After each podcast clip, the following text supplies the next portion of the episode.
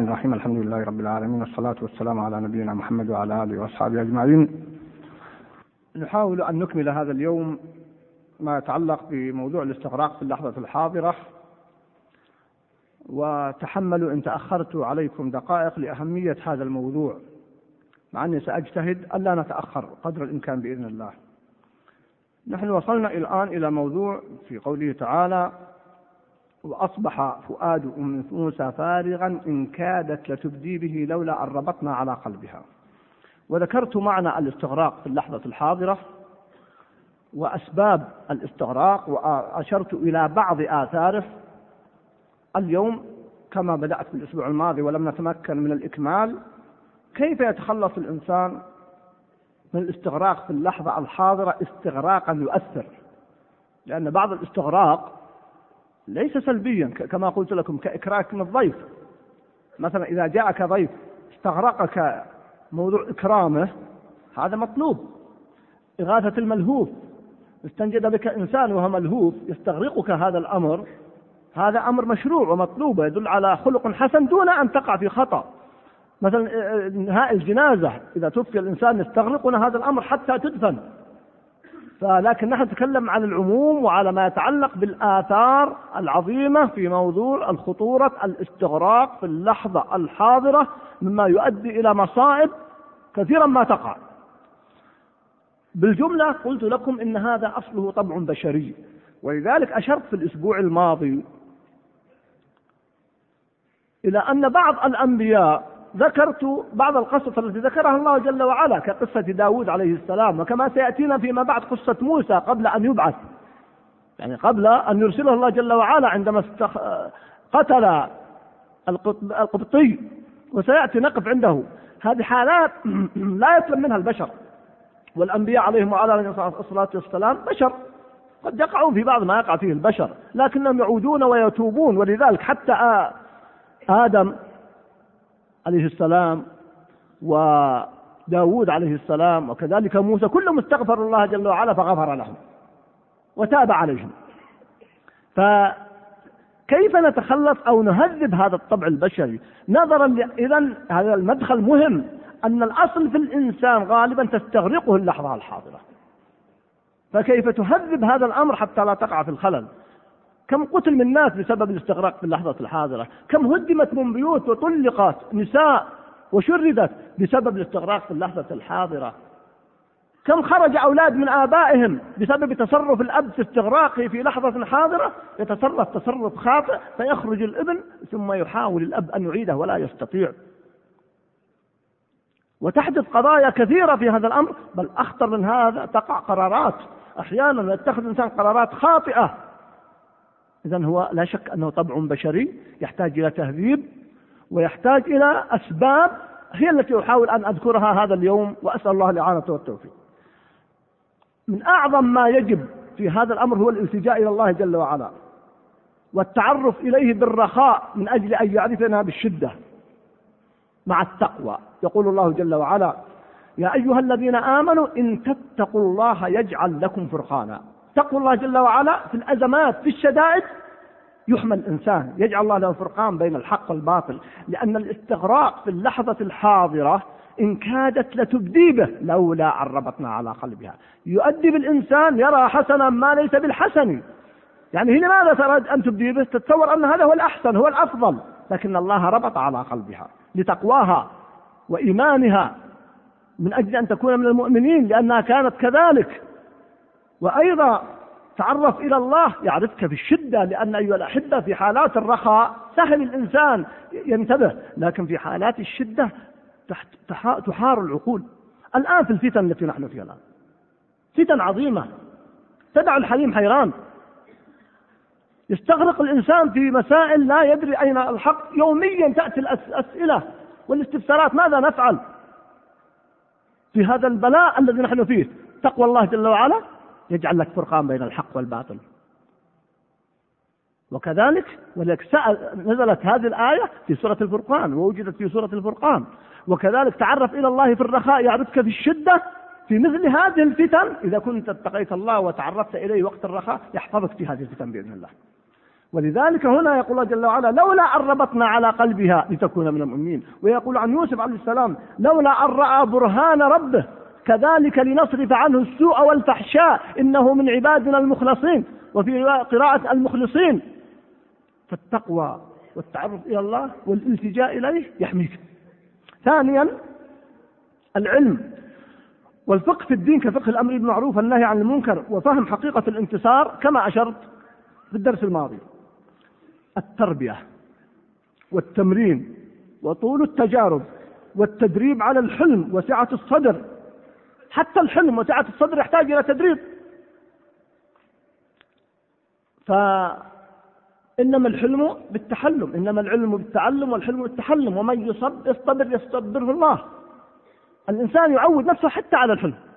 قد يكون الإنسان في شيء من الجهل أو في شيء من الحمق. وقل أن يخلو الإنسان من شيء من ذلك. يمكن أن يتعود ويربي نفسه فترة بعد فترة على هذا الأمر. من أكبر الأخطاء التي يقولها العوام أنه يقولون غير جبل ولا تغير طبع؟ هذا غير صحيح. غير صحيح. لا الطبع يغير إنما الحلم بالتحلم. ومن يصطبر يصبره الله جل وعلا. وأشج عبد قيس لما سأل النبي صلى الله عليه وسلم قال يا رسول الله أخلقين قال إن فيك خصلتين يحبهم الله الحلم والأناة قال يا رسول الله خصلتان جبلنا عليهما أو تخلقت بهما. فأقره النبي صلى الله عليه وسلم على السؤال. قال لا بل جبلك الله عليهما قال الحمد لله الذي جبلنا على ما يحب. فمعنى السؤال أنه ممكن الإنسان لا يكون حليم فيصبح حليما. لا يكون صبور فيصبح صبورا بالتمرين والدعاء والأخذ بالأسباب والنظر إلى الآخرين. سئل الأحنف بن قيس من أين لك هذا الحلم؟ كما قال الشاعر مضرب المثل في الحلم. في حلم أحنف في ذكاء إياسي فإقدام عمرو في سماحة حاتم في حلم أحنف في ذكاء إياسي كلهم رؤوس في في في أبوابهم. حاتم في الكرم وعمرو في الإقدام والأحنف في الحلم والذكاء ياس قال له من أين لك هذا الحلم؟ قال أبدا. تعلمته؟ لعله إن لم تخن الذكر قال من قيس بن عاصم. نعم. كيف قال كان جالسا مع قومه فجيء له برجل يرسف في الحديد وهو جالس. قال من هذا؟ فإذا هو ابن أخيه. قالوا إنه قتل ابنك. تصوروا أتي له برجل مربوط بالحديد مقيد قال الذي جاء به قال هذا ابن أخيك قد قتل ابنك. صار بينهما مشكلة. في استغراق في اللحظة الحاضرة كما قلنا قبل قليل وقتله. ماذا حدث؟ لم يغير جلسته قيس بن عاصم أبدا. إنما التفت على ابن أخيه وقال له يا ابن أخي قتلت ابن عمك وقطعت رحمك وأسأت إلى نفسك من عايزة من العبارات الجميلة. ثم التفت على ابنه الثاني وقال له قم فك ابن عمك وادفع الدية لأمك. تشغلنا تبغى دية تبغى تأخذ بحقها وادفع الدية لأمك وجهز أخاك ثم أعلمنا بذاك. ثم استمر في حديثه أبدا. التفاتتان. واحدة لهذا المقيد وعاتبه معاتبة لطيفة قال قطعت رحمك وقتلت ابن أخيك وإلى عبارات جميلة. ثم يقول لابنه قم فك أول قرار فك ابن عمك. خليه يطلق خليه يمشي. وادفع الدية لأمك لا تشغلنا. ما عندها صبر النساء. أعطى دية كاملة. وجهز أخاك يعني غسله. وعلمنا بذلك حتى نقوم نصلي عليه وندفنه انتهى. فيقول إحنا تعلمته من قيس بن عاصم. فيمكن الإنسان يرى إنسان موقف حليم. وأذكر لكم مثال أحد الأخوة رأيت في حلم عجيب. أسأل الله يثبتنا وياه على الحق. قلت له من أين لك هذا الحلم؟ وفيما أعرف إنه عندما كان شاب ما كان حليم. كان في شيء يعني من الشباب وأحيانا طيش الشباب. قال ابدا. لا شك يقول درست في سورة النبي صلى الله عليه وسلم والصالحين. لكن يقول الشيخ ابن باز أمامي. يقول كل ما حدث لي شيء قلت لو كان الشيخ حدث له شو يصير؟ يقول رياضيات العفو مباشرة. عدم الانتقام. أحسن ما يقول إذا غضب الشيخ عبد العزيز تكلم عليه أحد قال سبح سبح. هذا أقصى ما يقول الشيخ عبد العزيز بن ثابت هذا عنه ومتواتر رحمه الله. فيقول كان الشيخ أمامي وهو يعرف الشيخ وجلس مع الشيخ وسافر مع الشيخ عبد العزيز رحمه الله يقول كل ما وقعت له مشكلة مباشرة قلت طيب لو وقعت للشيخ عبد العزيز ماذا سيكون؟ يقول هذا نعرف الجواب تلقائي. طيب خلاص أبرد. وأهدأ فالمثل التعلم الإنسان يتعلم. لا أن يكون حليم يمكن يصبح حليم. وهذا نص الحديث إنما الحلم بالتحلم. فإذا نقول هنا التربية والتمرين وطول التجارب والتدريب على الحلم وسعة الصدر كلها تساعد على هذا الأمر بإذن الله. ثالثا النظر في العواقب وطول التفكير. وبعد النظر والتبصر في الأمور والتأني وعدم الاستعجال كل هذه تساعد الإنسان أن لا يستغرق في اللحظة الحاضرة. أعيدها. النظر في العواقب يعني إذا وقع في أزمة مباشرة يعود نفسه أنه ينظر في العواقب.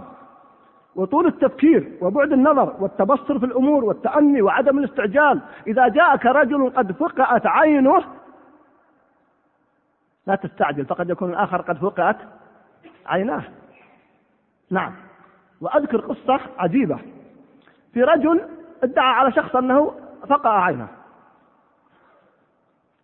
وفعلا فيه يعني يقولون عندنا كريم العين. عينه بيضاء.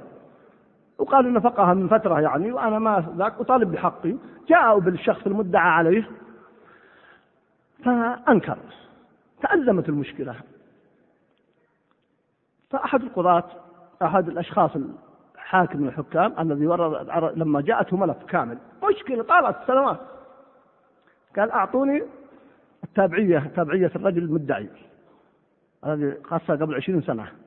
فاستغربوا فأرسلوها له فإذا في صورته أنه قد عينه أيضا بيضاء. نعم.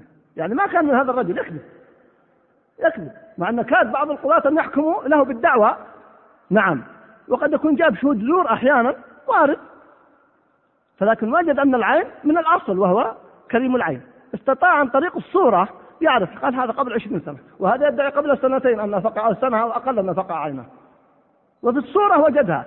طبعا هنا لما لماذا بعض كشريح وغيره آه، تميزوا في القضاء؟ يكون عندهم نباهة.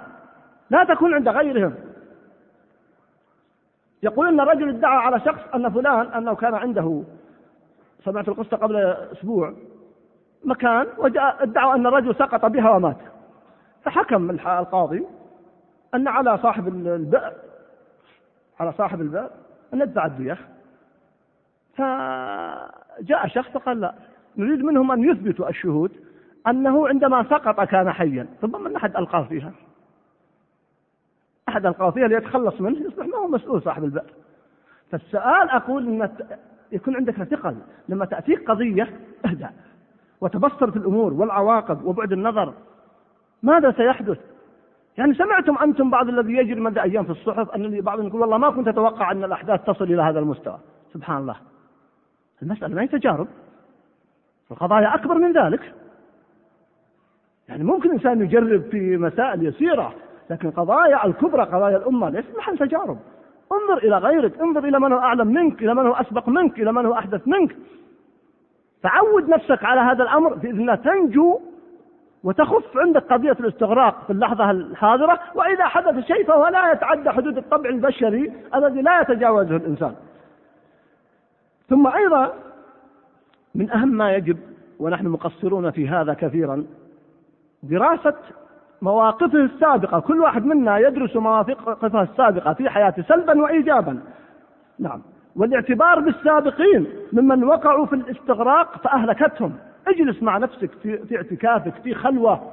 ما عندك أحد. فكر فيما مضى من أيامك. ما هي أخطاؤك؟ سجل أكبر الأخطاء. سجلها إن كنت وقعت في أخطاء. إن لم تكن وقعت في أخطاء فالحمد لله. ثم انظر كيف وقعت فيها. ما هي الأسباب؟ هذا يساعدك مستقبلا على التأني. ولذلك الصحابة رضوان الله عليهم القرآن نزل يصحح أخطاءهم. آيات كثيرة تصحح أخطاء الصحابة. لولا كتاب من الله سبق لمسكم فيما أخذتم عذاب عظيم. وتجد كثيرا ما تقع لكن ميزة الصحابة رضوان الله عليهم أنه قل أن يتكرر الخطأ مرة أخرى. يقعون في الخطأ أو يقع بعضهم في الخطأ لكن لا يتكرر الخطأ. إلا نادرا. ماذا؟ إذا ليس المشكلة أن يقع الإنسان في الخطأ لكن لا يلدغ المؤمن من جحر واحد في الحديث الصحيح ما قال لا يلدغ المؤمن من جحر. أبدا ما قال هكذا النبي صلى الله عليه وسلم. قال إنما لا يلدغ المؤمن من جحر واحد مرتين. أن تعذر بالمرة الأولى لكنك لا تعذر بالمرة الثانية. يعني ما استفدت. ففكر مع حالتك وما وقع منك سلبا وإيجابا. إن وجدت أنك دائما تقع إيجابا فاحمد الله وتمسك بهذا المنهج. إن وجدت أنك تقع سلبا وخطأ فبادر بالسرعة. هذا يساعدك على التخلص من الاستغراق في اللحظة الحاضرة. من أعظم ما نحتاج إليه في هذا الباب دراسة منهج الأنبياء. وكيف تعاملوا مع استفزازات قومهم؟ وإمامهم في ذلك هو محمد صلى الله عليه وسلم. محمد صلى الله عليه وسلم سيرته تدل على هذا الأمر. أذكر لكم على سبيل الاختصار بعضها حتى نتمكن من إنهاء الأمر. في حديث قصة عبد ياليل في لما سألته عائشة رضي الله عنها يا رسول الله هل مر عليك يوم أشد من يوم أحد؟ قال نعم يوم العقبة. وليس المقصود العقبة الأولى والثانية. هذا في صحيح مسلم. أنه عرض دعوته على عبد ياليل فرفض يقول فخرجت هائما على وجهي فلم أستفق إلا بقرن الثعالب. لاحظوا؟ يعني هم عظيم جدا أشد من نقول استغراق في اللحظة. في تلك اللحظة يأتيه جبريل ويقول إن الله سيرسل لك ملك الجبال لتأمره بما تشاء. فجاءه ملك الجبال وسلم عليه عليهم السلام جميعا. وسلم على النبي صلى الله عليه وسلم وقال إن الله أمرني إن أردت أن أطبق عليهم الأخشبين. هو الآن النبي صلى الله عليه وسلم في حال شدة لم يستفق إلا الآن من شدة الأمر والكرب. قال لا لا. لعل الله أن يخرج من أصلابهم من يعبد الله. حديث أنس يقول كنت أمشي مع النبي صلى الله عليه وسلم فجاء أعرابي وجذبة جذبة شديدة وكان عليه آه، درع نجراني من نجران فحتى أثر في صفحة عنقه صلى الله عليه وسلم. فقال أعطني يا محمد من الله الذي عندك. يعني ما من عندك.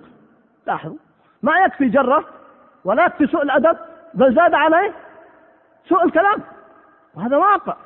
رضي الله عنه وأرضاه لكن هذا الواقع في القصة. ومع ذلك فقال فالتفت عليه النبي صلى الله عليه وسلم وهو يضحك وأمر له بعطاء. تصور لو واحد الآن جاء ومسك بعد ما قال عطنا 100 ريال قبل أسبوع كنت مع شخص جالس أنا وإياه فجاء شخص وسأله. قال يا شيخ أنا تعطلت سيارتي تعطلت وحاس كذا. الرجل أخرج مبلغ يسير لا يكفي في دعوى السائل شيء وأعطاه إياه. قال يا شيخ أنا قلت لك ما بالقضية هذه. قال تبغاه ولا أعطني إياها؟ قلت صلى الله على محمد. والله كذا. قال هذاك أخذها ومشى قال تبغاها بعد ولا أعطني إياها؟ لأنه ليش بس يراجعه؟ النبي صلى الله عليه وسلم يجره ويؤثر في صفحة عنقه ويقول أعطني من عندك. أعطني من مال الله. فيضحك النبي صلى الله عليه وسلم ويعطيه جربوا أنفسكم في هذا الأمر. هذا قدوة لنا وإمامنا صلى الله عليه وسلم في هذا الجانب. حديث الإفك قصة الإفك من أعظم ما مر بالنبي صلى الله عليه وسلم. ما مر في حياة النبي صلى الله عليه وسلم أعظم قصة الإفك. لا موضوع الهجرة ولا موضوع أحد ولا حنين.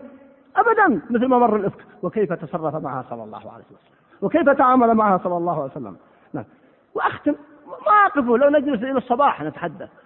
لما جاءت إحدى زوجات النبي صلى الله عليه وسلم وأرسلت صفحة وهو عند عائشة. فيها طعام جميل. فغضبت عائشة. ضربتها. استغرقتها اللحظة الحاضرة رضي الله عنها. في يومها وعند النبي صلى الله عليه وسلم ترسل لها طعام بعد. فضربت هذا الطبع البشري. لا حرج في ذلك. يبقى الطبع البشري. لكن ماذا فعل النبي صلى الله عليه وسلم؟ تكلم عليها. سبها. أبدا. قام يضف الطعام اللي انتظر. انكسرت الصفحة وانتظر الطعام. فجلس النبي صلى الله عليه وسلم يضف الطعام ويقول غارت أمكم غارت أمكم. رضي الله عنها. بشر. غارت أمكم ثم يأتي ويأخذ الصفحة الجديدة عنده لعائشة ويعطيها الرسول ويقول طعام بطعام وإناء بإناء الأمر بسيط. ما استغرقته اللحظة وهذا الحدث. ما تكلم على عائشة ولا تكلم على الرسول قال أخطأت. حفصة عندما أرسلت لنا هذا الطعام في هذا الوقت أبدا. تعامل بل ولا قال لعائشة قومي أنت ضبطيه أبدا. ما قال قومي أنت انظري أبدا. هو الذي قام صلى الله عليه وسلم. بيده الكريمة يضف الطعام صلى الله عليه وسلم. بل يجد العذر لعائشة. يقول غارت أمكم. غارت أمكم. هكذا يا أخوان الحقيقة الخلق العجيب. كيف يتربى الإنسان؟ على كل حال ومن أعظمها من أعظمها وأقول هو أعظمها لكن من أعظمها صلح الحديبية. كيف كانوا الصحابة؟ أنقبل الدنيا في ديننا؟ أنقبل الذل؟ النبي صلى الله عليه وسلم يقبل يقول امح محمد رسول الله. لو والله لو نعلم أنك رسول الله لاتبعناك. قال علي والله ما أمحاها. طبعا رضي الله عنه لا شك في ذلك يعني صعب عليه. قال دلني عليها. فيمحاها صلى الله عليه وسلم. يقولون ما تكتب بسم الله الرحمن الرحيم. لا اكتب اسمك اللهم. اكتب اسمك اللهم. ويأخذ بعض الصحابة. ثم الشروط. من جاء منكم رددناه إليكم. ومن جاء منا ما يشترط أنهم يردوه فيأخذ بعض الصحابة غضب شديد. يقول النبي صلى الله عليه وسلم من ذهب منا إليهم لا رده الله. ما في خير. ومن جاء منهم وردناه إليهم سيجعل الله له فرجا ومخرجا. وكان الصحابة في شدة شدة عديدة جدا والنبي صلى الله عليه وسلم يتعامل هذا التعامل في هذا الموقف الحرج. ثم ينزل ما مرت ساعات إلا وينزل إنا فتحنا لك فتحا مبينا. فتح مبين مصدر تأكيد. حتى جلس عمر رضي الله عنه يبكي يبكي رضي الله عنه لأنه كان شديد موقفه تلك الفترة. وهو عمر من هو عمر في مكانته ومنزلته؟ وحرصه على هذا الدين. فانتبهوا لقضايا كيف نستطيع أن نقرأ هذه الأمثلة لسنة الصحابة نأتي لسنن هؤلاء أبو بكر رضي الله عنه لما توفي النبي صلى الله عليه وسلم. ماذا حدث؟ يخرج عمر رضي الله عنه يقول والله واحد يقول مات رسول الله لا أضربنه في السيف. حائل فعلا مات الرسول هل هو سائل؟ يصعد أبو بكر على المنبر ويقول من كان يعبد محمدا فإن محمدا قد مات. ومن كان يعبد الله فإن الله حي لا يموت. ثم يقرأ قوله تعالى وما محمد إلا رسول قد خلص من قبله الرسل. أفإن مات أو قتل انقلبتم على أعقابكم. يقول عمر والله كأنها الآن أنزلت. ما كأنني أعرفها قبل اليوم. فلنقرأ هذه السير العظيمة لهؤلاء يساعدنا على الخروج من أجل الاقتداء بهم على الخروج من استغراق في اللحظة الحاضرة. كذلك نجد يوسف شعيب شعيب يقولون له رهته ولولا رهتك لرجمناك ما له قيمة عندنا. يقولون. فيقول يا قوم أرهتي أعز عليكم من الله. انظر الأسلوب الجميل. يوسف عليه السلام ماذا فعل معه؟ إخوانه عليهم السلام. وماذا كيف كان يرد عليهم؟ سير كثيرة. موسى يقول له فرعون إن رسولكم الذي أرسل إليكم لمجنون يقول له موسى مع موسى شديد عليه السلام قال أولو جئتك بشيء مبين. سبحان الله.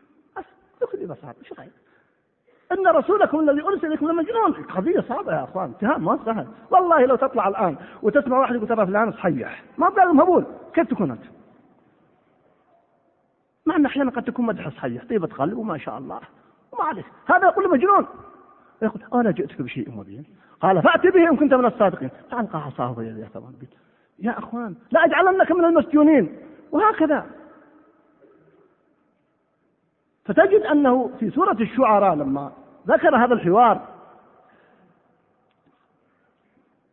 عجبت في ردود موسى على فرعون ومن هو فرعون في بطشه وظلمه؟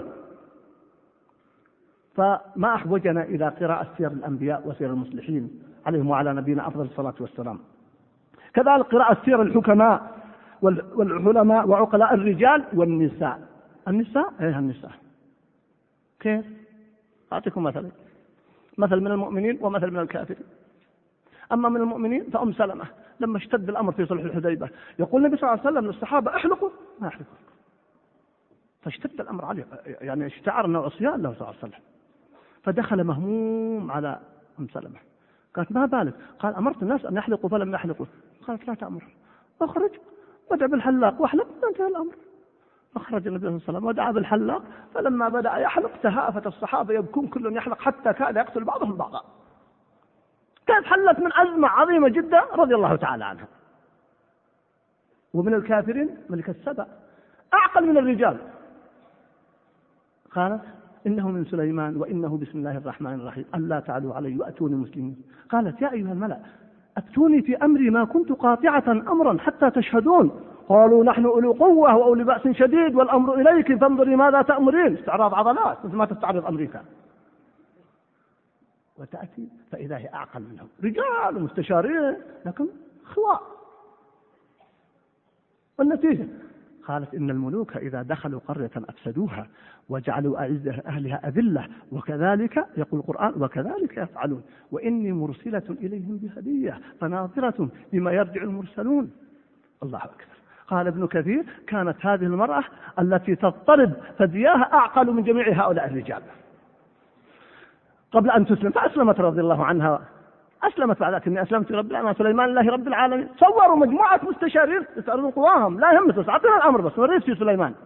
قالت لا لا لا. مسألة تبي عقل وحكمة وسعة الصدر لا. وأصبح اتخذت هذه الحيلة الجميلة واكتشفت أن سليمان سليمان عرف.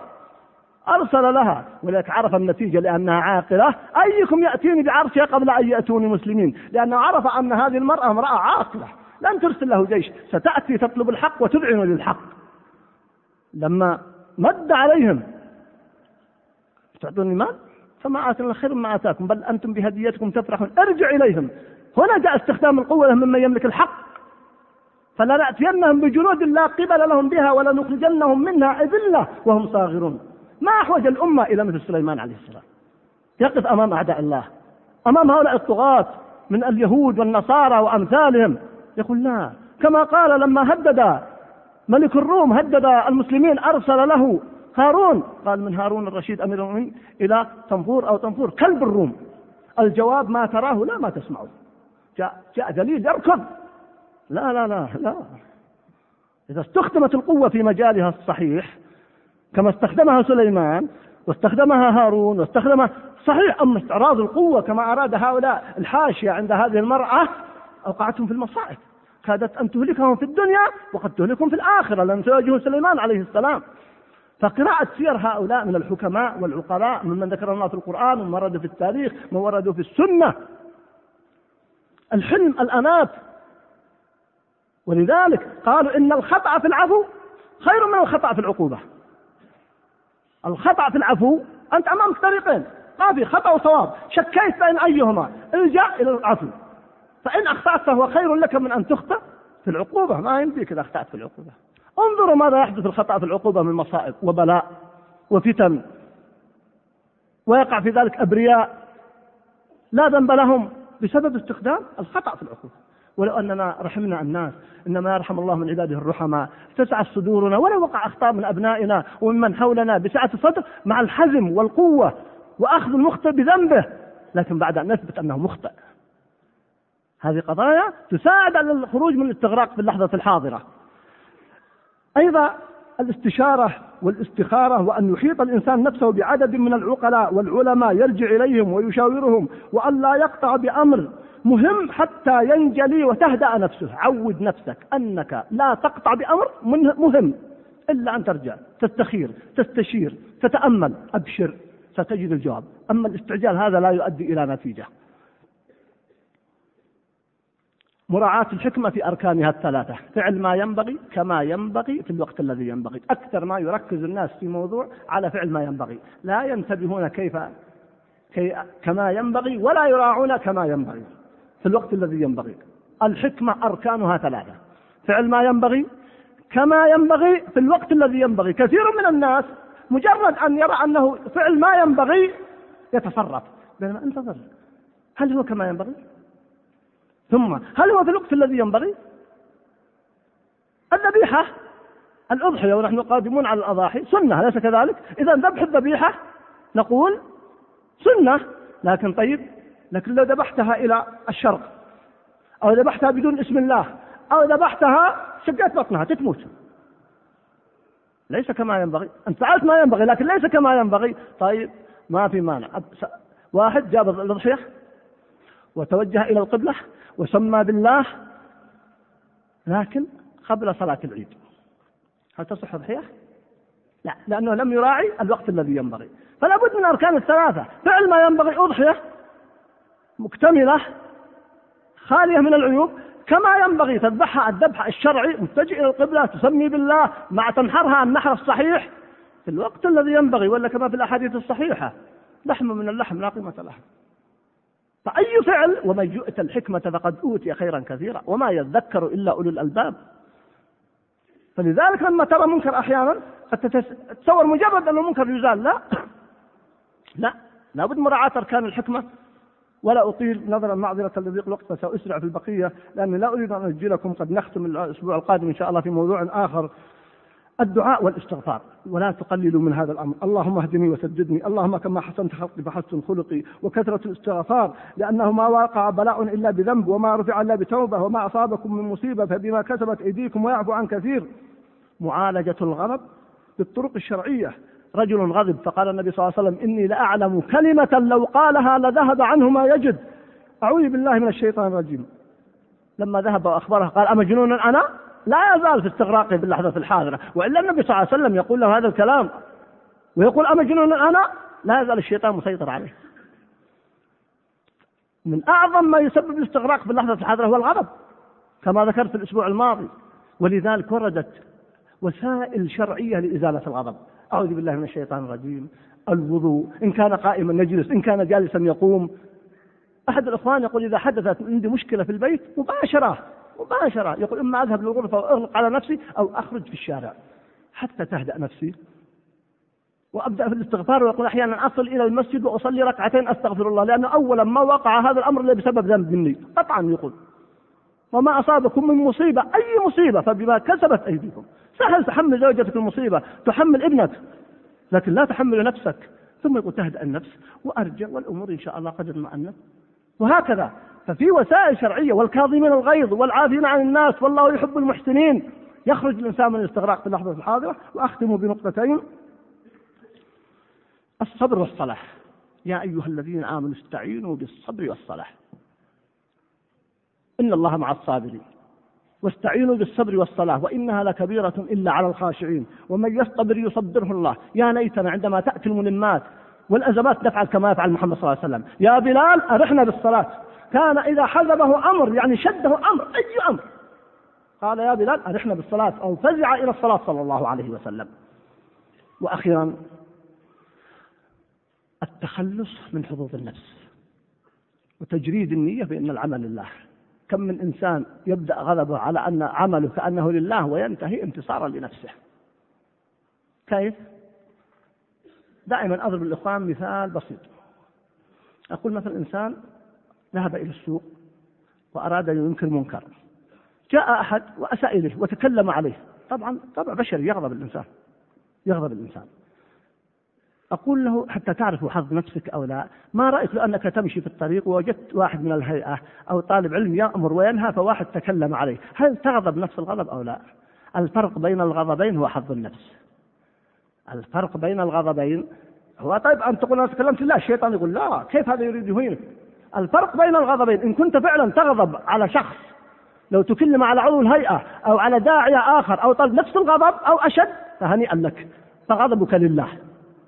إن كنت لا لما يتكلم عليك أنت أو يساء إليك أنت أو قد أكرمكم الله يصل أكثر من ذلك من بعض السفهاء. قد يبصق في وجه الإنسان. إن كان غضبك فيما يتعلق بك شديد جدا ولما تسمع على الآخرين غضبك يسير الحكمة والحلم وسعة الصدر ما شاء الله. ليش ما شفناها عندك أنت؟ فانتبهوا هذا الفرق بين حظ النفس. فكم تبدأ الأمور وقد شهدتها والله بعيني تبدأ لله وتنتهي للنفس. ويسيطر الشيطان على أصحابها. التخلص من حظوظ النفس قدر الإمكان وسنبقى بشر. لا شك نبقى بشر. نصاب بما يصاب به البشر. نعثر كما يعثر البشر. ولكن الله غفور رحيم. بهذه العوامل وغيرها هذه عوامل عاجلة الإنسان يتربى على سعة الصدر والهدوء والتخلص من المواقف المحرجة ويتخلص من أن يتصرف تصرفا خاطئا في اللحظات الحرجة ويتخلص من الاستغراق في اللحظة الحاضرة إلا ما كان مشروعا كما بينت لكم. الاستغراق في اللحظة الحاضرة فيما هو مشروع هذا مشروع كقضاء الدين أو إكرام الضيف أو تجهيز الجنازة أو إغاثة الملهوف أو غيرها أو تزويج البكر هذه استثناها العرب واستثناها مما يجوز ولذلك لما قال الله جل وعلا لموسى وما أعجلك عن وما أعجلك عن قومك يا موسى؟ كان جوابه وعجلت إليك ربي لترضى. فبعض العجلة مشروعة سابقوا إلى مغفرة من ربكم سارعوا والمسارعون في الخيرات فبعضها مشروع لكنني أتكلم عن عموم الأمر. أطلت عليكم والحديث معكم ذو الشجون نلتقي بإذن الله في الأسبوع القادم لنختم هذه الدروس. والتي أسأل الله جعلها مباركة. أقول أسأل الله جل وعلا أن يعز الإسلام والمسلمين وأن يذل الشرك والمشركين وأن يدمر أعداء الدين. اللهم انصر اخواننا المجاهدين في سبيلك في كل مكان. اللهم انصرهم في فلسطين. اللهم انصرهم في العراق. اللهم انصرهم في الشيشان وفي أفغانستان وفي مشارق الأرض ومغاربها. اللهم ارفع البلاء عن المستضعفين من إخواننا. اللهم فك أسر المأسورين من إخواننا في كوبا وفي سجون الظالمين في مشارق الأرض ومغاربها. اللهم انزل السكينة على قلوبهم. اللهم ثبتهم على الحق. اللهم أقر أعيننا وأعين أهلهم بتفريجك عنهم يا رب العالمين. اللهم عليك بالظالمين فإنهم لا يعجزونك. اللهم عليك بالظالمين فإنهم لا يعجزونك اللهم أرنا بهم كما رأينا وأريتنا في قوم فرعون وعاد وثمود فإنه لا يعجزك شيء وما أمرنا إلا واحدة كلمح بالبصر أقول قولي هذا وأستغفر الله لي ولكم وصلى الله وسلم على نبينا محمد. السلام عليكم ورحمة الله وبركاته. أكرر اعتذاري من كل واحد منكم لهذا التأخر ولكن الأمر فرض نفسه والله أعلم.